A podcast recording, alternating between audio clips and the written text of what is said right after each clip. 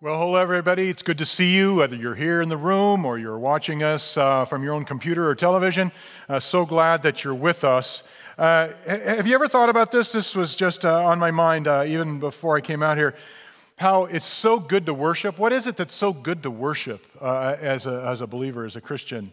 it's part of it is it just kind of puts you together in a world that seems trying to pull you apart right? I mean, just, I mean, and do you ever think about the words you sing? And I, am not, I'm not, not dissing on you. I'm just saying, sometimes I sing them without thinking too.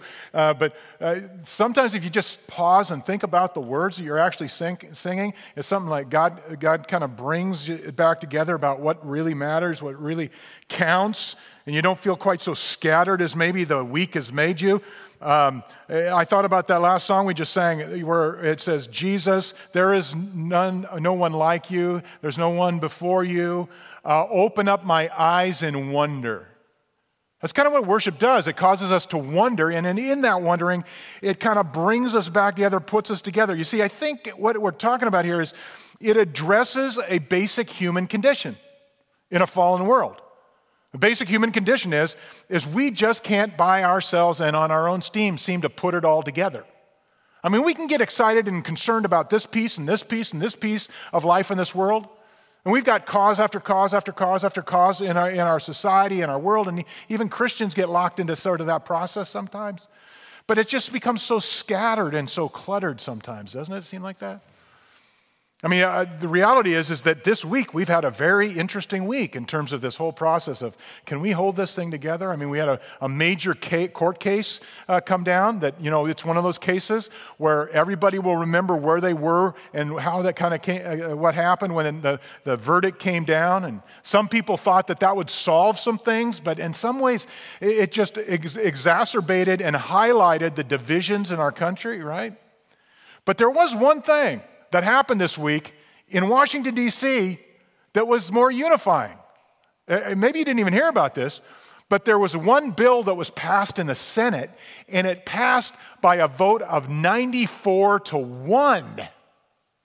And it was an important bill. I mean, you can argue whether or not it's actually going to fix anything, a bill out of Congress. I mean, you can argue that easily. But the bill was um, to deal with uh, uh, the problem that is growing over the last few years, and I know this is a problem because I got friends whom this has happened to, uh, it's, it's, a problem of hate and anger toward Asian Americans. Uh, the way that it's referred to now, that, uh, and, and my friends don't really like to be lumped into this group so much, but it's AAPI, Asian American uh, Pacific Islander, okay? And I know that's happened because I got good uh, friends who've had people roll down their windows, throw milkshakes at them, or yell some slur at them and stuff, and you know think, well, at least they didn't get hurt. But what if that happened to you? I mean, if it happened to me, I'd feel really put upon. And so, I mean, it's a good thing that we're starting to pay attention to it. I'm, so I'm not arguing that at all. But what caught my eye or caught my ear was the statement of the bill's um, uh, sponsor, uh, a, a, woman who herself is a part of that group of ethnic people, uh, she said, This will be a tremendous encouragement to AAP, AAPI community, the AAPI community. And what struck me about that was, you know, I kind of glossed over and I thought, wait a minute. We never used to th- talk about ourselves as communities. We used to talk about ourselves as a united country. And that's kind of new, right? So all I'm saying is, is we are living in a world that is sort of schismatic and pulling apart and stick it all in the blender and spin the centrifuge, and it, it just it, it, it just shows you that it's impossible for human beings, it seems, to hold it all together and to keep ourselves together. And that's a big deal spiritually, and it's a big deal for our faith. And I'm beginning to think it might be one of the most important things for us to consider, to learn, and ask God to address in our lives as Christians going forward in the society and the world we live in now, and we will live in. Doesn't mean it's going to be a joyless world, not, not, we'll, we'll get to that. It just means that we need some outside help in keeping it together, including our faith. And if we don't, if we don't acknowledge that, we're not going to really be where we need to be. Let me give you an example uh, of, of uh, an old, old story, but it has a very up to date uh, application, and it's a little bit humorous uh, from a Bible nerdy point of view. If you're not, you might not think this is funny. I think it's funny. But uh, it has to do with a old scholar from the mid 1800s. His name is B.F. Westcott. And he was a world renowned expert in, in biblical Greek, okay? And, and uh, he's, he's not out of date because you still use his stuff in seminaries today. I mean, he's that good 150 years ago or whatever it was. And uh, B.F. Westcott was at Cambridge University, and he was walking across campus one day, and another graduate came up to him, and this was a very common thing. This was the start of when people would say, you know, uh, are you saved, you know, so forth. So this very brave undergraduate runs up to Dr. Westcott and says, are you saved, Dr. Westcott? And Dr. Westcott pulled back. He says, Hmm, it's funny you should ask. Depends on what you mean by saved. Do you mean that I have been saved, that I have been justified for my sin? Or do you mean that I am being saved, that I'm being sanctified to become more like Jesus? Or are you saying that someday that I will be saved when I will be glorified in eternity with, in heaven? You must answer the question before I can answer your question. And that guy goes, Yeah, I don't know, all, all of them. He said, Well, I have been saved because uh, I have given my life to Christ, and I am, I, am being saved and becoming more like Him, and one day I will be in heaven and be glorified with Him. So thank you very much. And, and, and what the point of all that is, you, even in our language, we don't have language to really understand this whole thing of everything God is or everything He wants to do and everything that He says that we are, even. You know, to keep us together to really know who we really are and to know who He really is, we need some outside help on that. Because the tendency, because we live in this fallen condition, is to think that it's sort of like a one and done deal. I've prayed the prayer, I fixed this thing, I fixed that thing. Or we come to the realization, you know, I just can't do everything and I can't hold everything and I, together, and I can't be committed to everything. So I'm going to have this cause in my life, or that cause in my life, or this cause, and that's going to be my identity. That's going to be my definition. You see, it just spins apart after a while. And that's the thing that we come to today when we talk about Jesus clearing the temple, believe it or not. He tells us in this process that, hey, I can fix that problem. And it's, a, it's something I think we, as Christians even, need to come back to regularly. And as I said, at this time in our life and at this time in our world, more than ever do we need to come back to the reality that the unifying factor, the thing that keeps us together and keeps our faith going, is not us. It's what Jesus wants to do in the temple of our souls. See what you think. Turn to uh, John chapter 2, and let's start some Bible study here. We're going to pick up where we left off last week. We're going to start with verse 12. Jesus was at a wedding in Cana, and then in verse 12 it says, After this, he went down to Capernaum, which is where his sort of home base was down by Galilee. So it's literally down a hill in a valley. He and his mother and his brothers and his disciples, and they stayed together there for a few days. Then they moved on, and the, the Passover, the Jews was near, uh, the Passover, the Jews was near, and Jesus went up to Jerusalem. So he went down south, but up the hill uh, to Jerusalem because it was on a hill, Mount Zion, uh, as you believe. But, but it, what's interesting about this, I just need to say this the, the, the synoptic writers, Matthew, Mark, Luke, uh, they put this at the end. John puts it up front. Uh, not a lot of scholars, honestly, will, will, will, would say this, but I have to tell you, after studying it, I think maybe this happened twice that Jesus cleared the temple, okay? Uh, and uh, the reason is, is because there's different things that happen as a result of his clearing the temple, and, and the, the, the Jewish leaders approach him in a different way and so forth. So I think John is putting this exactly where it happened, but it also happened the last week of his, of his uh, earthly life before he was crucified, okay? So, you know, that's not like going to save you for eternity. It just, it might be something that was, you know, popped into your head. So you can, you, you can believe there was one time, but I, I believe there was two times. So you can believe the other if you want to. Of course, I'm right on that. But anyway, um, go back. I don't have no idea if I'm right. But anyway, here we go. John thought I was right. So, verse 14, with, and within the temple grounds, he found those who were selling, so within the temple court, right in there, those who were selling oxen, sheep, doves, and the money changers seated at their ta- tables. And he made a whip of cords. So this isn't like Roman scourging or something. This doesn't have pieces of metal in it. Says, don't think of that. This is just a, a, a whip of cords and drove them all out of the temple area with the sheep and the oxen, and he poured out the coins and the money changers and overturned uh, their tables. And to those who were selling doves, those doves were for sacrifice, he said, Take these things away from here. Stop making my father's house a place of business. And his disciples remembered that it is written in Psalm 69 9, by the way, the zeal for your house will consume me. So it's sort of a prophecy of this event in Jesus' life. The zeal for your house will consume me. Notice it says it will consume me. It will be all of what I'm concerned for is you and your house, oh God. That's kind of how that, that statement uh, works out. But so what's, what's Jesus doing here? You know, why is he chasing these guys out? I mean, typically what we think of is we think that he's, he's saying, you know, stop it and get that stuff out of here. We think that he's actually saying, you guys are ripping people off, right? Because we think everything is economics. we think it all about money. But that's not what it is. In fact, these guys were probably doing good business practice. There's no evidence that they were ripping people off. They were providing a service because you, when you came to the temple, which, by the way, this temple was a brand new thing, we'll talk about in a minute. It was a brand new thing in the last few years. It was one of the wonders of the ancient world. So, people and Jewish people were coming from miles around, from countries around, from days and weeks of travel around. So, they didn't want to have to haul their oxen or haul their sheep over there. They didn't want to have to haul their birds over there. And when you got there, you needed a money exchanger, just like you do when you go to Israel today to the money exchange at the airport or any other foreign country. You go to the exchange at the airport to exchange money. Why? Because you can only use a certain kind of money. And it was true that we could only use a certain kind of coin uh, at this temple. And so they had to exchange their money. That, they were doing people a service. The problem was that they were doing it inside the temple grounds, which in those days, you know, it was God's house. Since Jesus' resurrection, things have changed. The building is no longer God's house. We'll talk about that a little later. But in those days, that was God's house. So they had actually right on the temple grounds. No, they weren't in the Holy of Holies, but they were in the temple grounds.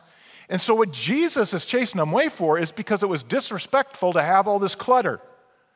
And instead of people walking in and seeing this kind of place where they would be focused on God, they were going to be focused on all this other stuff. You see?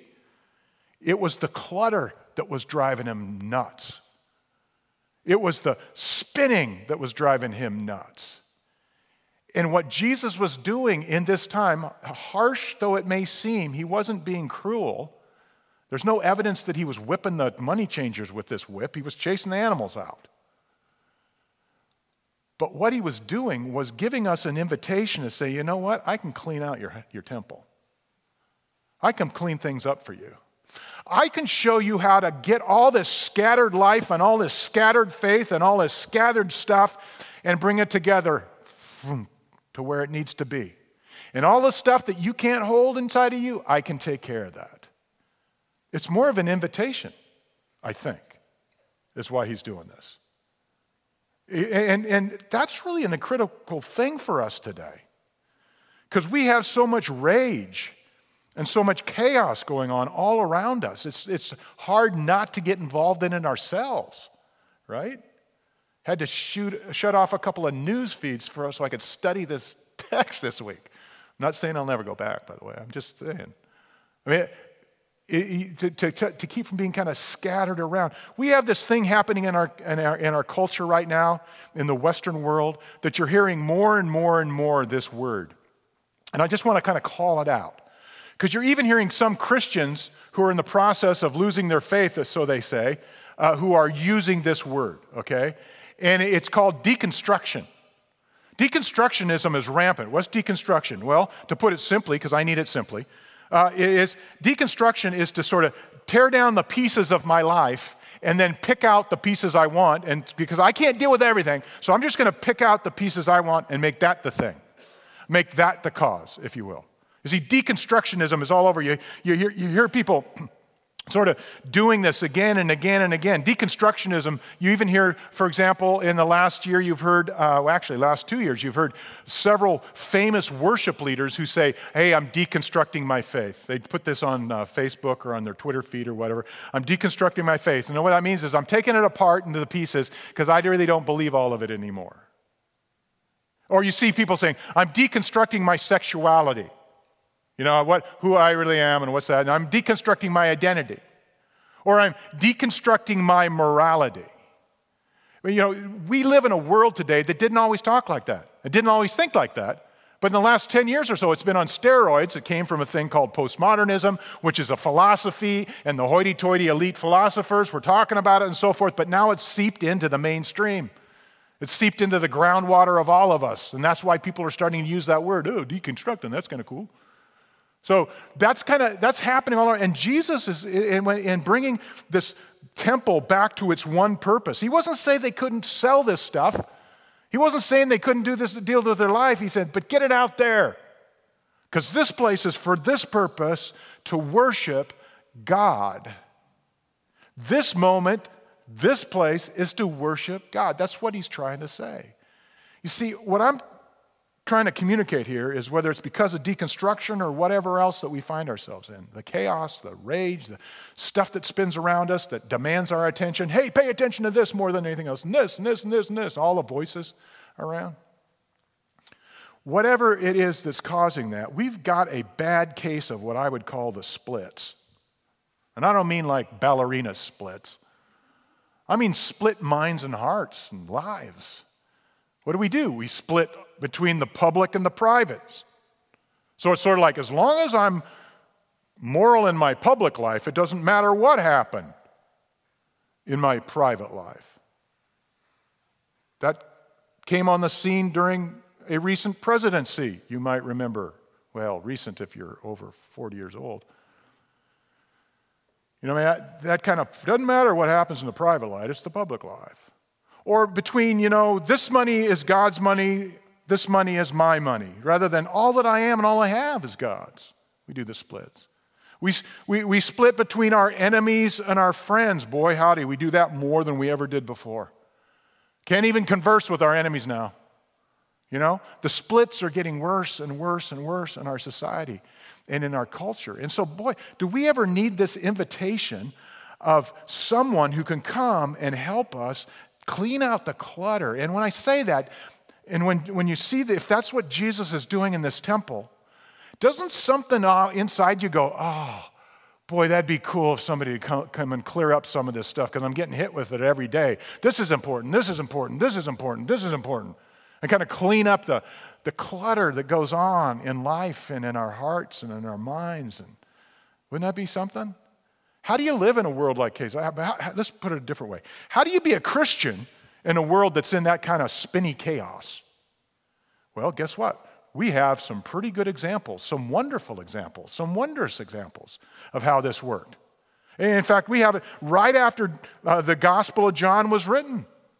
Right after Jesus uh, rose from the dead and ascended into heaven, the church began, and they began living in a chaotic society that was probably in many ways more chaotic than ours. In fact, we have a, a letter from uh, the earliest, it, it, could be as like 120, 180 AD in the early second century, which, by the way, that's only you know, 20 or 30 years after John wrote his gospel. Isn't that interesting? But it's this letter that we've been found that uh, called uh, the so-called uh, letter to Diognetus, Diognetus, and, and, and here's what this letter is. This person in the early first century is a Christian leader, apparently, doesn't sign his name because guess what? You could get killed for being a Christian in those days. And so that's a lot worse than today. And so that's, that's, that's what he's living with, but he's writing to some big leader in the Roman Empire. Some people think he was actually writing to Caesar. But he calls him Diognetus so that no one would quite know, because he, he wants this person to actually hear him and see it. So he, he's sending this letter, okay? And here's what he says about how Christians live. Just one little part of it. It's very interesting. It says, They, that is Christians, live in their own countries, but only as aliens. They share, have a share in everything as citizens and endure everything as foreigners. Every foreign land is their fatherland, and yet for them, every fatherland is a foreign land. You see, you've got this thing scattered here, you this thing over here, this thing over, and yet they're, somehow they're, something is happening to them that they can, they can live in a unified way in the midst of all this. It is true that they are in the flesh, but they do not live according to the flesh. They busy themselves on earth, but their citizenship is in heaven. They obey the established laws, but in their own lives, they go far beyond what the laws require. They are poor, and yet they make many rich. Christians dwell in the world, but they are not of the world. You know that's what that, that's what that means? Living in the world, being a human being, and yet having it together in, a, in the way that Jesus defines together? That he can actually do that for us? You see, John begins to give us this sense of how this sort of decluttering of our lives and our hearts can happen. And the first thing he wants us to know is Jesus wants you and I to see that our all of life is sacred, sacred. And so it belongs to God, it belongs to Jesus. All of our lives are sacred. It's not, you, can't divide life into secular and sacred and so forth and so on. Yeah, there's, there's crazy stuff going on in the, in the world around us, and there's, there's sinful things going on. Sometimes we do sinful things. Yes, that's all true. But all of life is sacred because God made it. If you're a Christian, if you're a believer, that's the truth you believe that all of life is sacred. So there doesn't need to be these splits between, okay, now I'm in worship. All right, now I'm out in my business world and I can you know, sort of skirt the edges of things. Or I can, I got to be concerned about this and this because if nobody, t- if, if I don't take care of it, nobody's going to take care of it. If, if I don't take care of myself, nobody's going to take care of it. No, no, no. We're, we're beyond that. Hopefully, if, you, if you've seen that what Jesus is really saying here, that all of your life is sacred, you, I, that's, therefore, that's why I want it all because you can't split it up. You can't say, Here, Jesus, have this part of me and, uh, and not that part of me. You can't do this sort of one and done deal where I've prayed the prayer, now I'm on to do my own thing. It's all pushing it all across the table and saying, All of it is yours. And I know that I'll fail to keep my commitment. I know that I, in my humanness I can't, but help me keep all of me in your place because that's the only way I can live and survive and really breathe not just as a, a, person, as a human being, but as a person of faith, as your follower, Jesus. And that's what he's inviting us to be able to do. He said, Yeah, come on, I love that kind of talk. In fact, we realize that the people of Jesus' day, when he did this, were struggling with the same kind of thing. Look what happens beginning in verse 8. He says, The Jews then said to him, okay, I got to stop and say this. The Jews, because we've lived in a world where, uh, you know, anti Semitism is a, a, big, important deal, and it should be uh, a, a, problem. Uh, this is not an anti Semitic thing. Jesus and John were Jews, for crying out loud. What this is talking about, when you see this in the book of John of the Gospels, is talking about the religious leaders of the Jewish people. These were political people uh, as well as religious people. So, I mean, it was, it was all uh, mixed in there. We'll talk about that in a minute, but I want you to be recognizing that. The Jews then said to him, What sign do you show us as your authority for doing these things? And Jesus answered them, Destroy this temple, and in three days I will raise it up.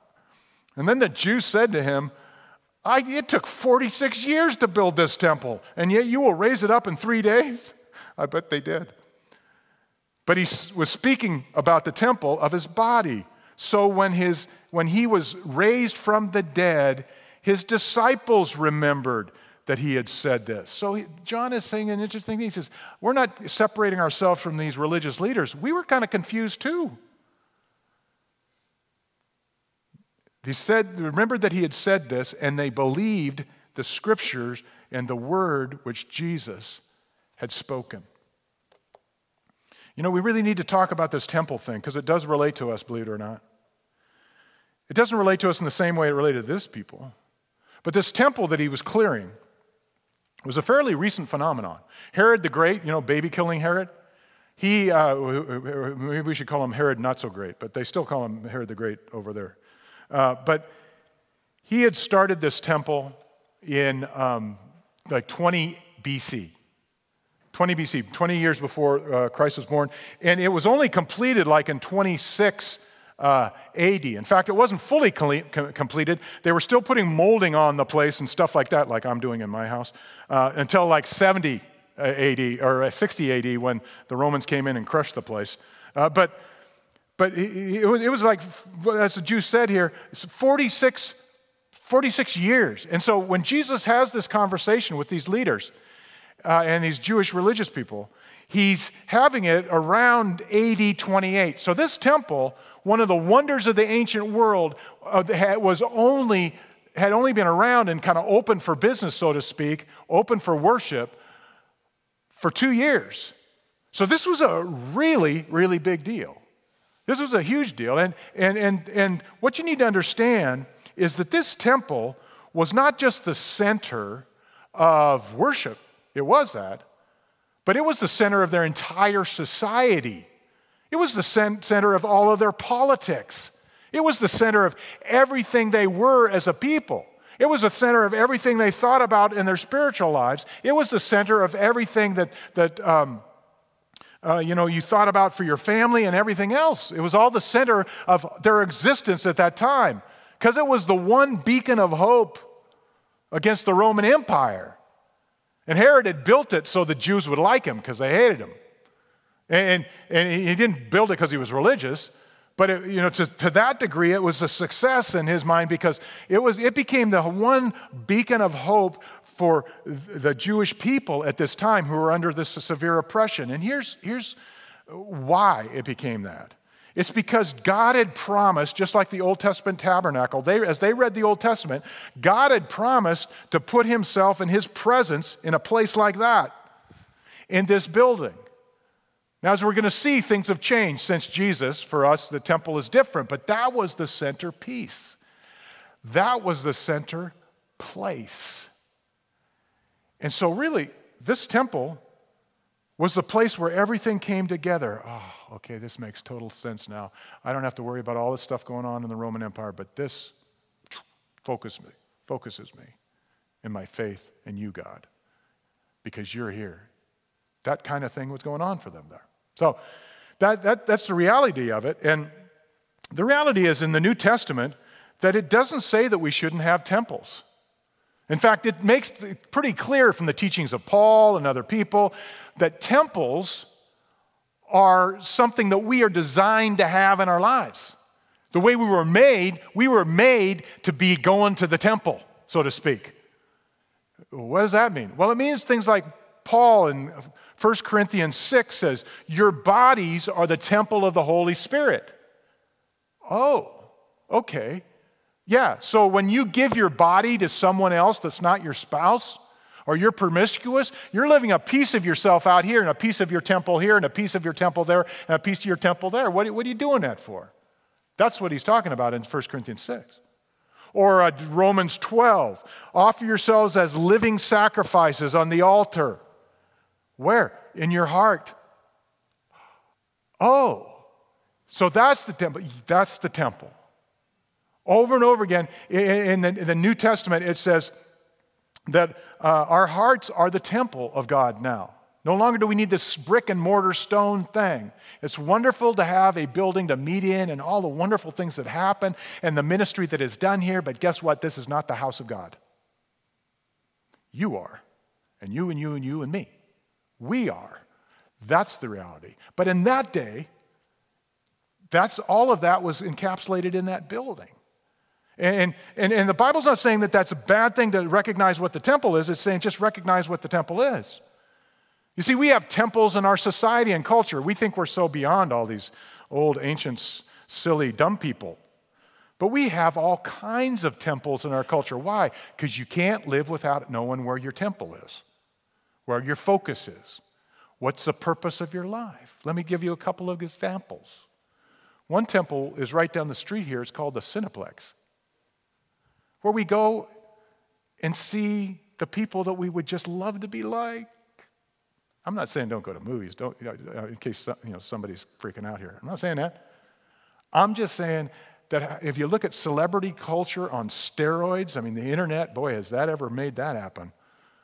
You know, oh, you know, and people weeping uh, uh about what happened to so and so because, you know, their diet plan didn't work out or whatever, or they didn't get elected as the bachelor or the bachelorette or what. I'm not sure how that works.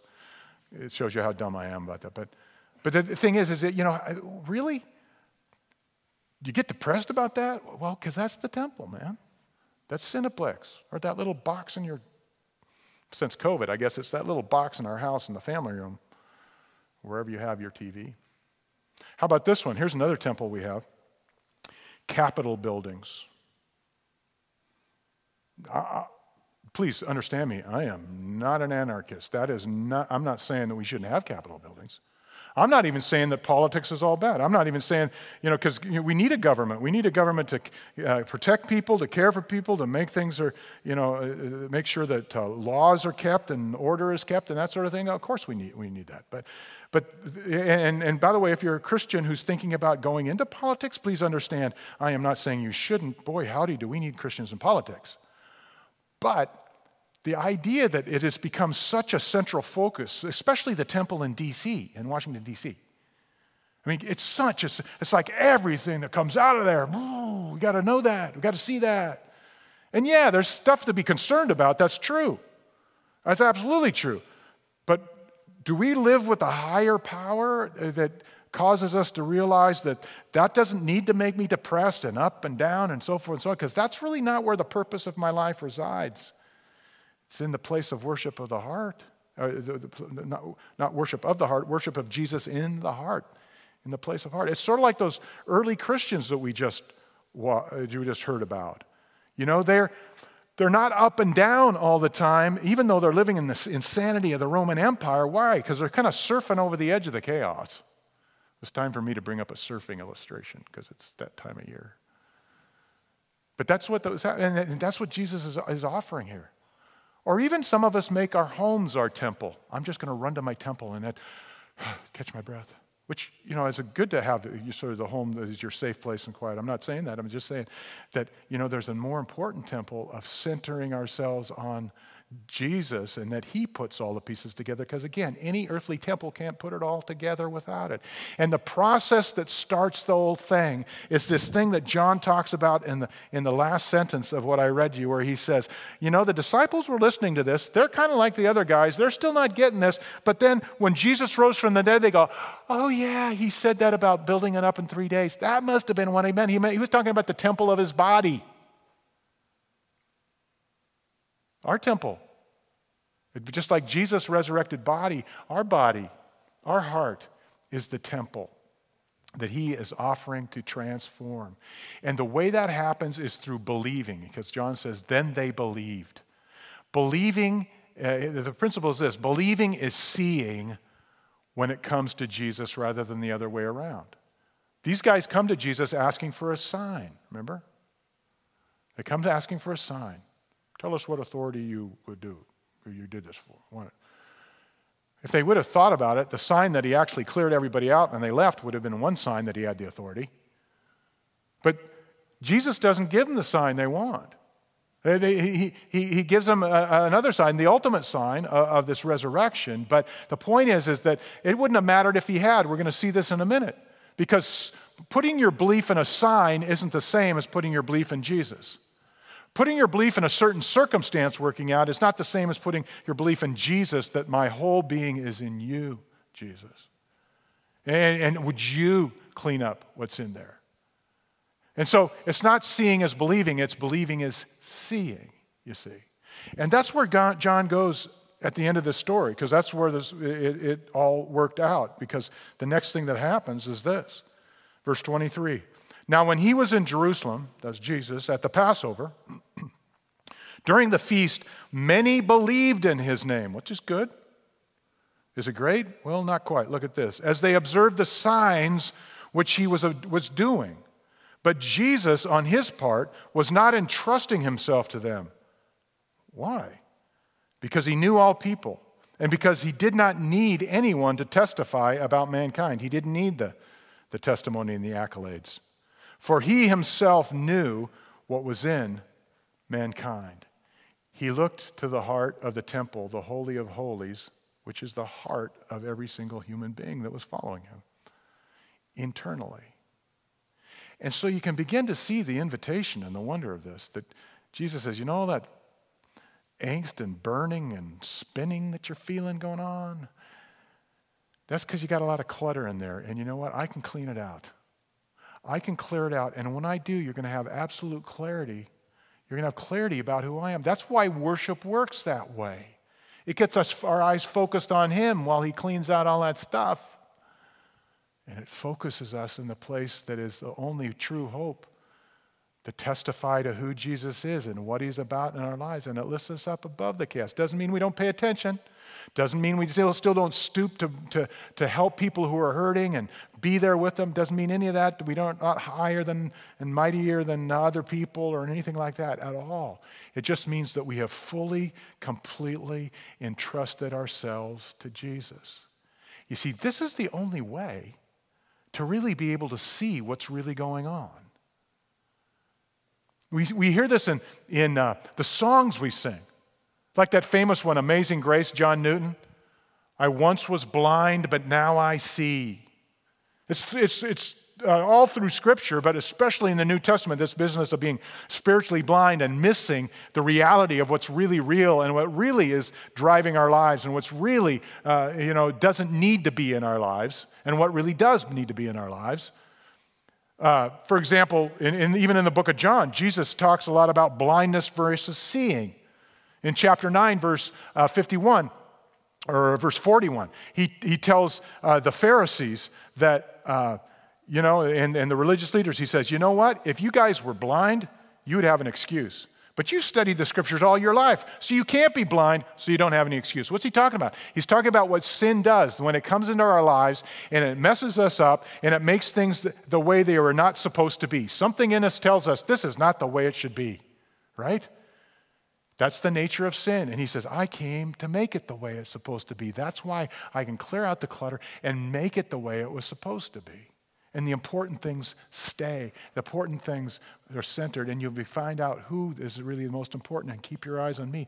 And boy, are we off on a journey. But it's not one and done. It's more of an adventure. It's one more of a thing over time. So Jesus says he will entrust himself to you, as it says in that verse, when you truly trust him. That's the start. Because you know, here's the thing. Because if you've been thinking of this all along, uh, I honor you.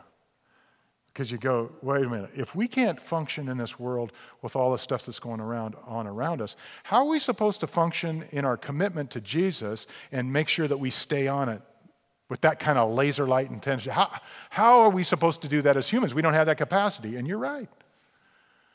You're right. That's why the New Testament tells us it's the Spirit's job to bring the capacity to put the focus where the focus ought to be.